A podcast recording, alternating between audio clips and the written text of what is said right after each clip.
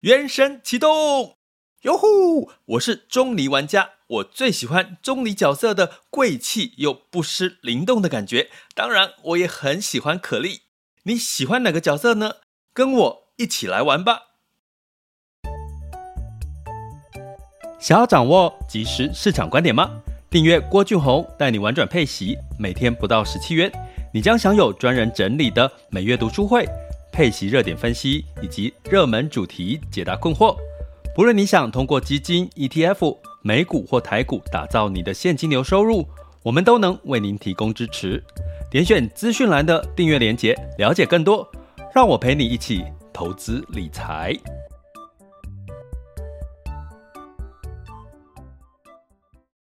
各位亲爱的学员以及听友们，大家中午好、下午好、晚上好、早上好。今天是二零二三年的五月十六日周二的时间哦。五月份又过了一半，那到了第二季的第二个月呢，呃，就是十三 F 报告出炉的时候。那十三 F 报告呢，是这个美国哈很多的重量级的机构哦，他们的这个持仓哈，也就是他们的。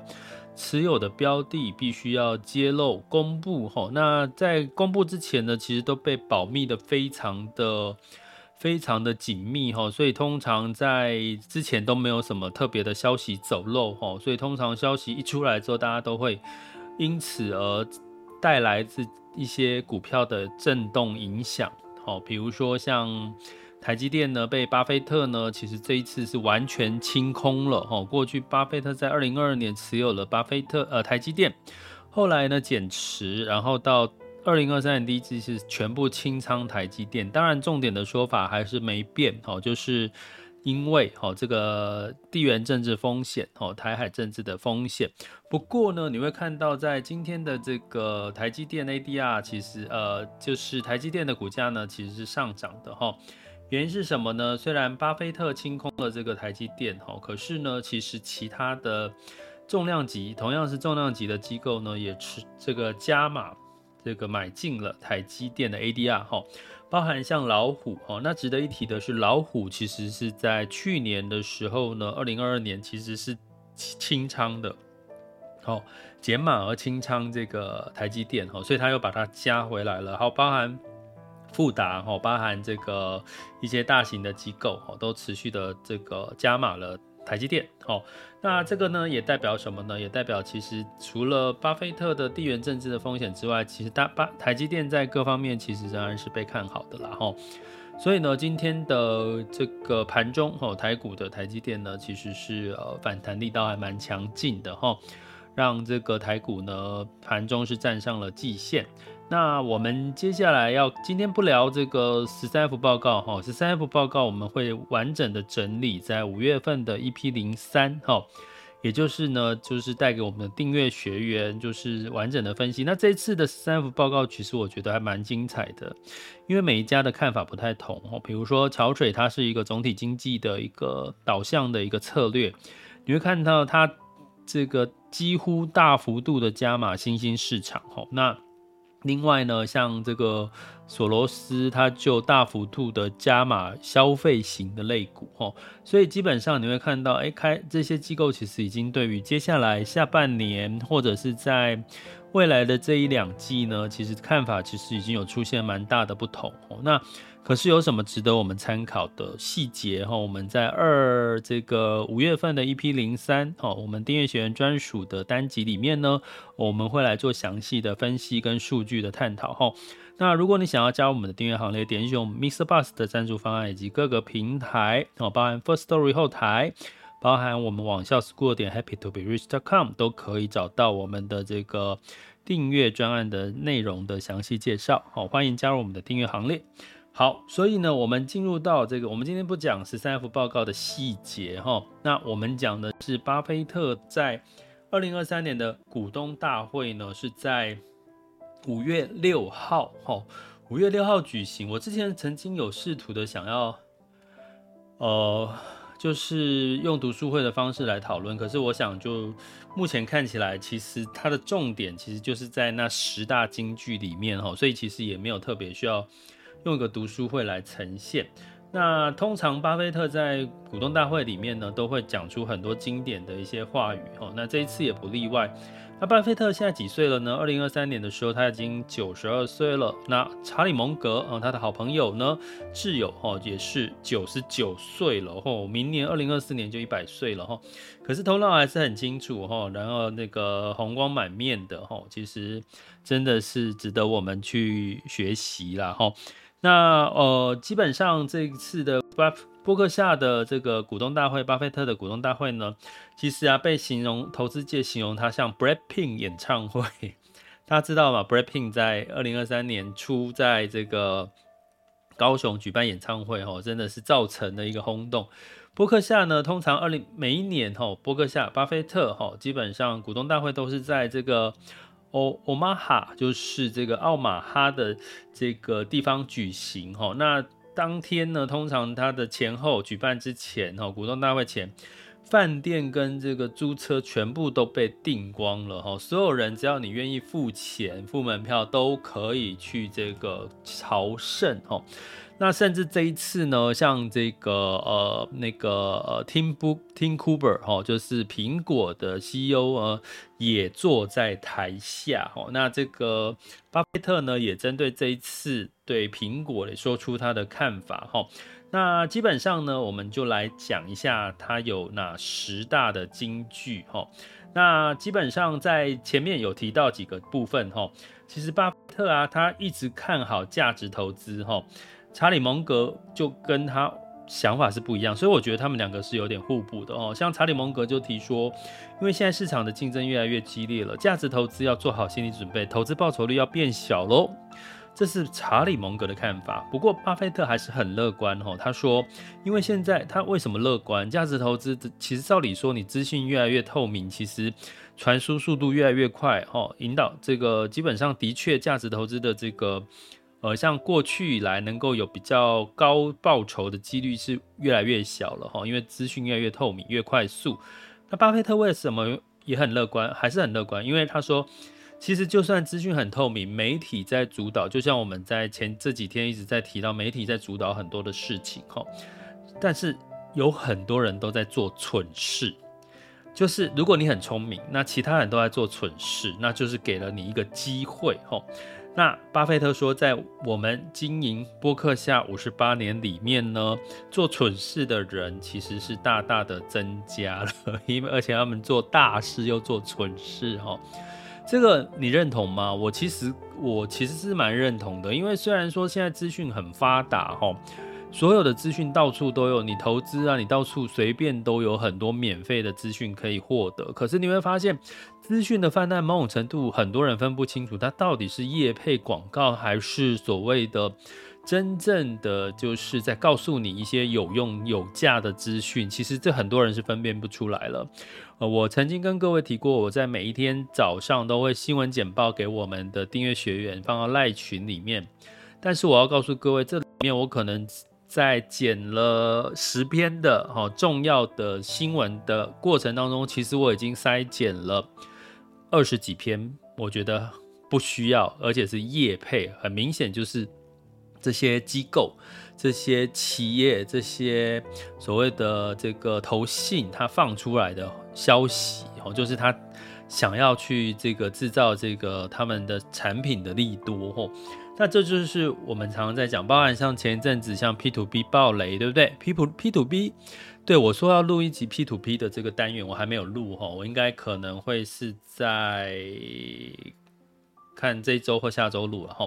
所以基本上呢，P to P 它背后的逻辑，如果你搞清楚的话，你就会知道你应该怎么去做 P to P 这件事情哈，就是所谓的呃线上的这个借贷的一个交易套利的一个。的平台哈，这个我会找一集来讲。我觉得你要避免被骗，就是你要了解他到底在做什么哈。好，我要记得，我记得了，不是这一周就是下一周哈。所以呢，巴菲特说，其实做傻事的人变多了哈。那查理蒙格他说啊，其实分散投资哦，我们现在常常在讲说资产配置啊，分散投资。他说啊，其实分散投资、多元投资其实是不需要的。是疯狂的想法哦。那原因是什么呢？因为他说，其实我觉得他的逻辑也是对的，因为他说现在这个世道上面，你要找到好的多元标的是不容易的，所以他认为你只要把钱放在你觉得最棒的那个就好。比如说波克夏希尔呢，他们就把增持了苹果哈，第一季又增持了苹果的股票哈，所以符合他们的价值投资，他们认为把钱放在最棒的那个。部分就好了哈，所以不需要真的是具体的分散投资。当然，这个是某种程度是因为他们具有拥有太多第一线的资料了。像我们一般投资人其实是没有太多第一线的资料，所以我们分散投资的原因是在我们没有太多有效的资讯之前，我们只能用分散的方式去投资哈。这个是呃。在还没有还不是十大金啊，也算了，也算十大金句了哈。就是我先跟各位分享的，我觉得比较有趣的一些看法，也值得我们去反思跟检讨的哈。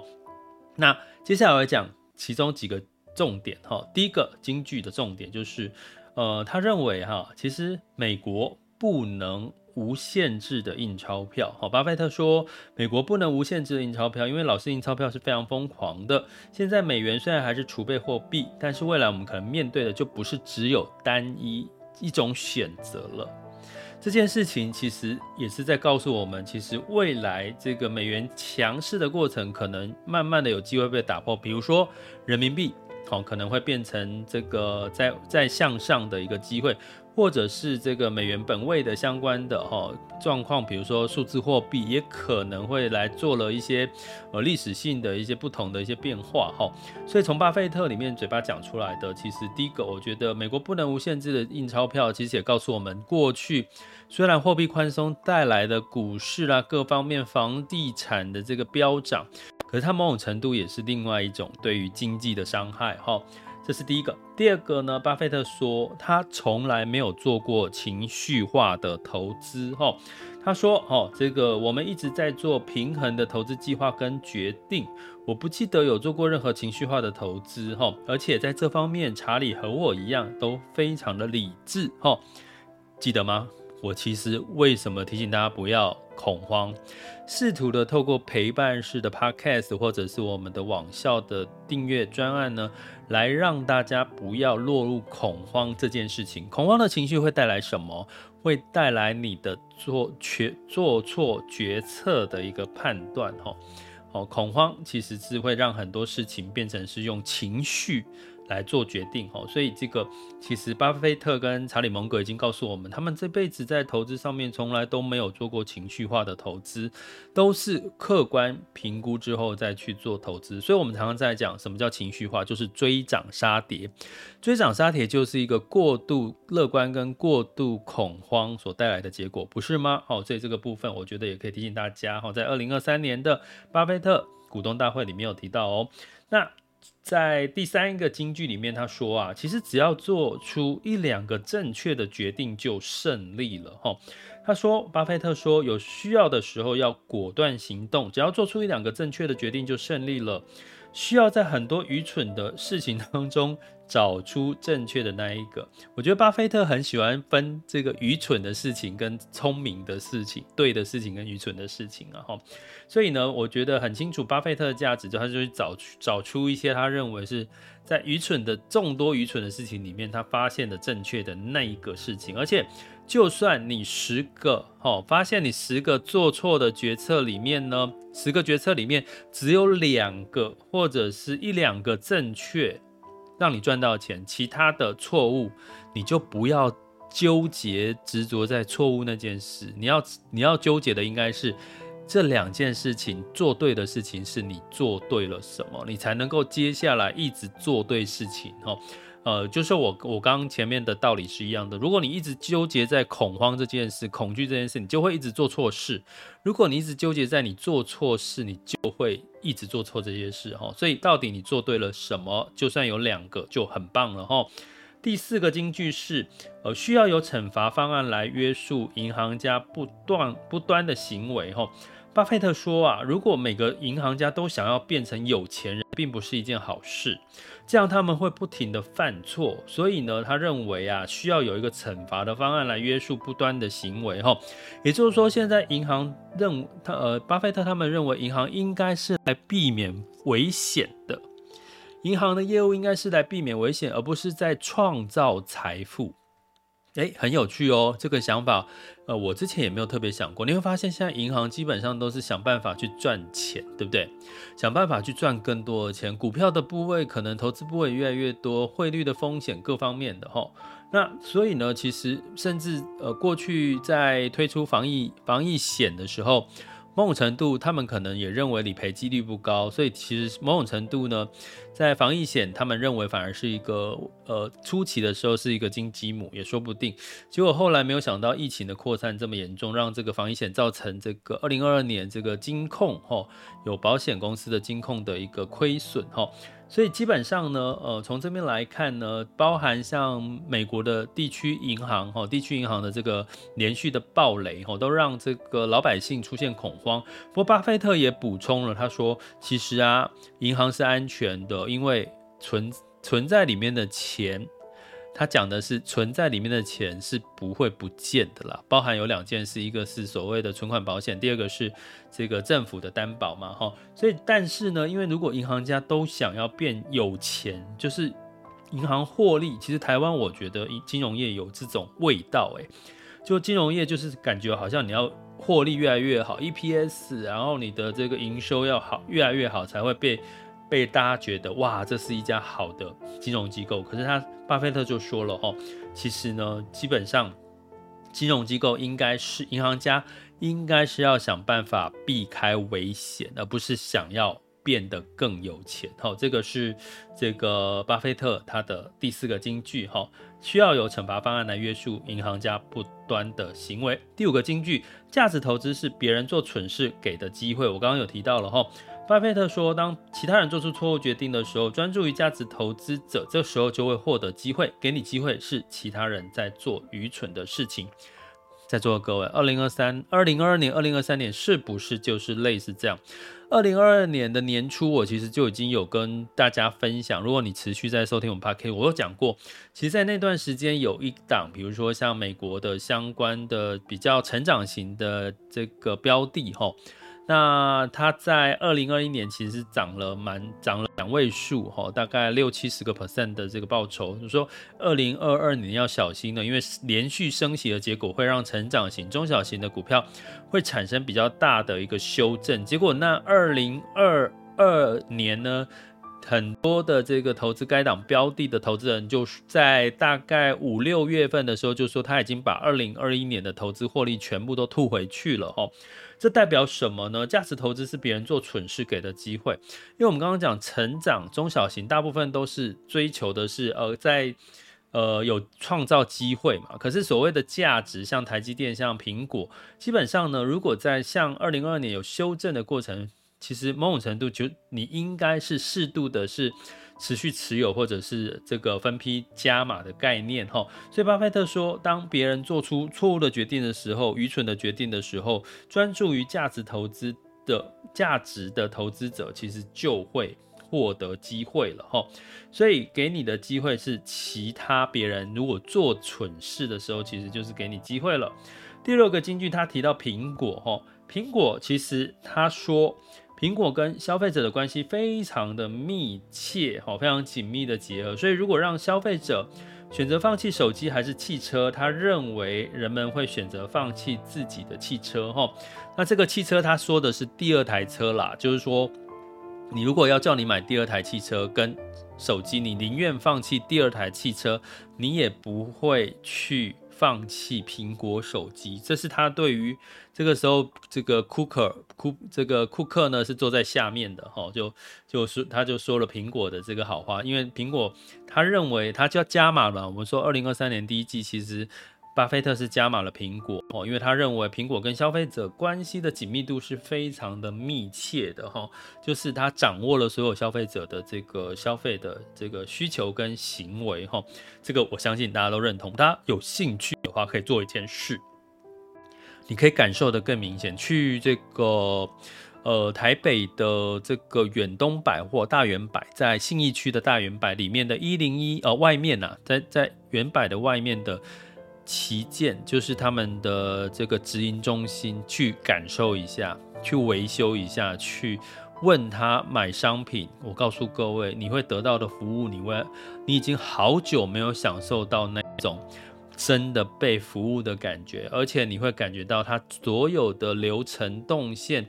跟互动都是用消费者的行为去设计的哦。大家有兴趣可以到我，而且我讲的是不是一零一那一家哦，是大圆百的那一家，还是有差哦。那第七个金句就是这个伯克夏希尔说。呃，巴菲特说，伯克夏希尔哈基本上是要成为公国家的资产啦，不是负债哈，这是他们自己对于自己公司的定位跟价值，我觉得很伟大。第八个金句是：时间不能让我们变聪明，但能够变得更明智哈。巴菲特说，我们不会随着时间的推移变得更聪明，但是我们确实会变得更明智一点。重要的是要了解好的企业怎么变成坏的企业。所以呢，时间会让好学生变坏学生，也会让坏学生变成好学生的机会哦。所以呢，这里面他其实有提到这个特斯拉哈，他其实是呃非常的钦佩特斯拉的这个马斯克。他说没有他这么疯狂的这个行为，其实没有办法创造特斯拉。可是呢，这个是巴菲特他们认为他们自己做不来的，他们是属于稳扎稳打守成的。可是马斯克是属于那种。创造破坏型的哈，所以其实就不同的类型哈，所以呢，这个我觉得其实它里面针对特斯拉的一些看法，我觉得我觉得其实也蛮客观的哈。那所以时间不能让我们变聪明，但是我们会越来越清楚，能够客观的判断。这让我想到我的在高阶课程里面教学员的是。你怎么让自己训练自己有商业思维的逻辑？其实你就不会被骗了，你绝对不会被骗，甚至你会找到机会跟找到这家就是避开地雷的很很好。就是其实人就是建立商业思维，因为很多人其实从小到大，你念文科、念念理工，像我。这个大学的时候，我是念企业管理、商业管理，基本上，所以那个商业思维逻辑对我来讲是驾轻就熟。可是对很多人来讲，可能他是过去从来没有接触过。所以趁这个时候，好好去训练自己的商业思维，我觉得是必要的。因为在这个资讯泛滥的时候，怎么避免被骗？哈，突然想到我的高阶课程，欢迎大家到我们的 School and Happy to be rich dot com 来了解我们高阶课程。那另外呢，第九个金句他说，其实传统智能也许比人工智能更管用哦。哦，那查理蒙格说，我们将在未来看到更多的机器人，但我个人对于人工智能的炒作抱持怀疑的态度。我认为传统的智能在今天依然有效。嗯，我念完了，可是你自己评估吧，反正他们是九十几岁的。九十几岁，其实他们就是稳扎稳打做投资，这是很清楚的价值投资。所以你问他 AI，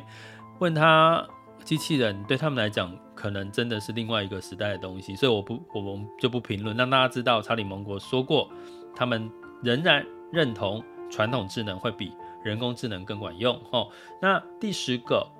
需要与中国搞好关系哈，查理蒙格说，我们需要的就是跟中国搞好关系。他说，他我们需要跟中国做很多自由贸易，这是我们共同的利益哈。制造这两个国家一切的冲突都是很愚蠢的，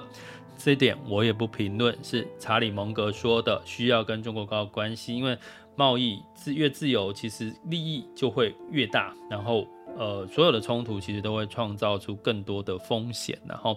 呃，那当然这个就就就大家知道哈，大家自己去消化跟解读。好，所以其实讲完了这个呃巴菲特股东大会里面的十大金句呢，你有没有什么收获，或者是什么让你？心有戚戚焉的呢，也欢迎你留言来告诉我们，好不好？就是透过我们的 miss Bus 平台或各个平台留言，或者是透过网校 School 点 Happy to be to be rich dot com 的聊天客服告诉我都可以哦，好吗？想要掌握即时市场观点吗？订阅郭俊宏带你玩转配息，每天不到十七元，你将享有专人整理的每月读书会。配息热点分析以及热门主题解答困惑，不论你想通过基金、ETF 美股或台股打造你的现金流收入，我们都能为您提供支持。点选资讯栏的订阅链接，了解更多。让我陪你一起投资理财。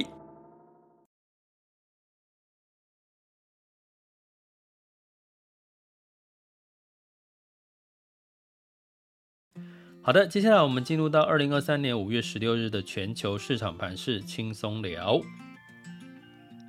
现在时间是十二点二十四分，风险指标的部分呢，今日 VIX 恐慌指数是十七点九二，现在当下 VIX 恐慌指数是十七点一一，那十年期美债殖利率是三点五零三八 percent，所以基本上呢没有恐慌在升，哈，那美债殖利率也慢慢的恢复到比较稳定跟合理的正常的一个状况。那美股呢，在虽然在等待这个债务上限的谈判呢，但是呢，就是闷了一段时间，稍微反弹，可是这个反弹力道也不高了哈。有，但是费半其实是强收了二点六八 percent 哈。总总体来看呢，其实仍然是可以把它当做是一个跌，就是跌跌跌跌之后反弹，不要当做是，就是接下来就转多了，好吗？道琼上涨零点一四 percent，S&P 五百、纳斯达克分别上涨零点三、零点六六 percent，费城半导体上涨二点六八 percent，哈，所以基本上就是跌多的反弹。欧股的部分也是普遍小涨，哈。那目前除了美国举债上限之外，我们也特别提到土耳其的大选目前是陷入了比较，呃，这个。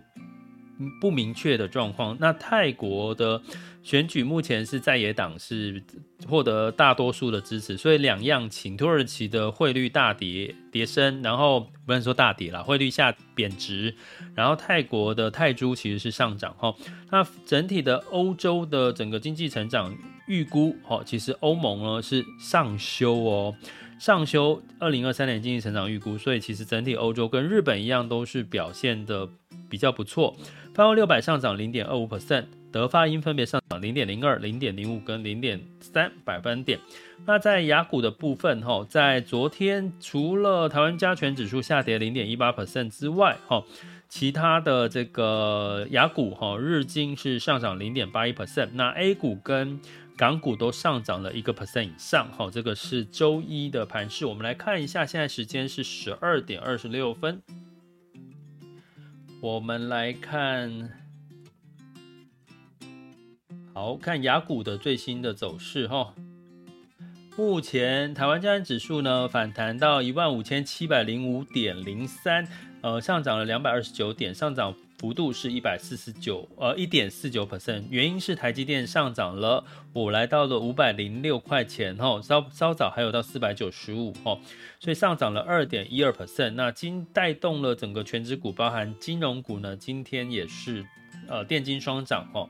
那贵买指数呢是上涨了一点一七 percent，吼。那留意一下哈，因为毕竟目前的情况是不是只有单日的一个上涨，还有今天的上涨有没有带量上涨哈？如果没有带量上涨，可能就比较是一个短线的一个反弹的情况。那港股的部分，恒生指数是上涨零点三九 percent，恒生科技上涨一点二五 percent，上证指数是上涨零点零一 percent，又再度了跌破三千三之后，很快的隔天就站上了三千三，目前是三千三百一十一点零六。那深圳指数是下跌零点三一 percent，日经二五呢仍然是上涨了零点八八 percent，南韩综合指数是上涨了零点一九 percent，新加坡海峡是下跌了零点零五 percent，所以今天雅股普遍呢都比较走强哈，不过要注意哈，走强有没有带量哦？有带量比较有支撑。那能源的部分呢，呃，布特原油七月份上涨一点四 percent，来到七十五点二三美元每桶哈。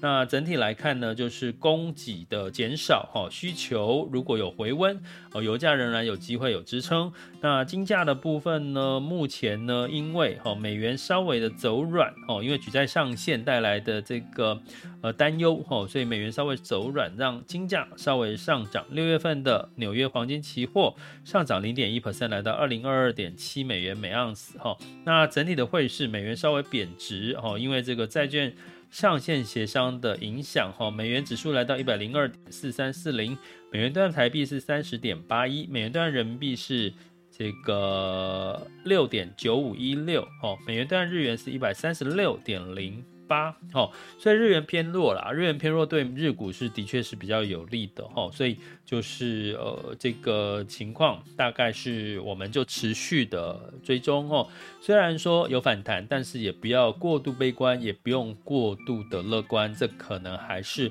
一个比较好的一个市场情绪哈，就如同巴菲特说的哈。他从来没有做过情绪化的投资，所以我们也试着训练自己用客观的角度来看待目前市场的变化，做好你的投资标的的汰弱留强跟选择，我相信也是可以慢慢的跟上巴菲特的脚步，好吗？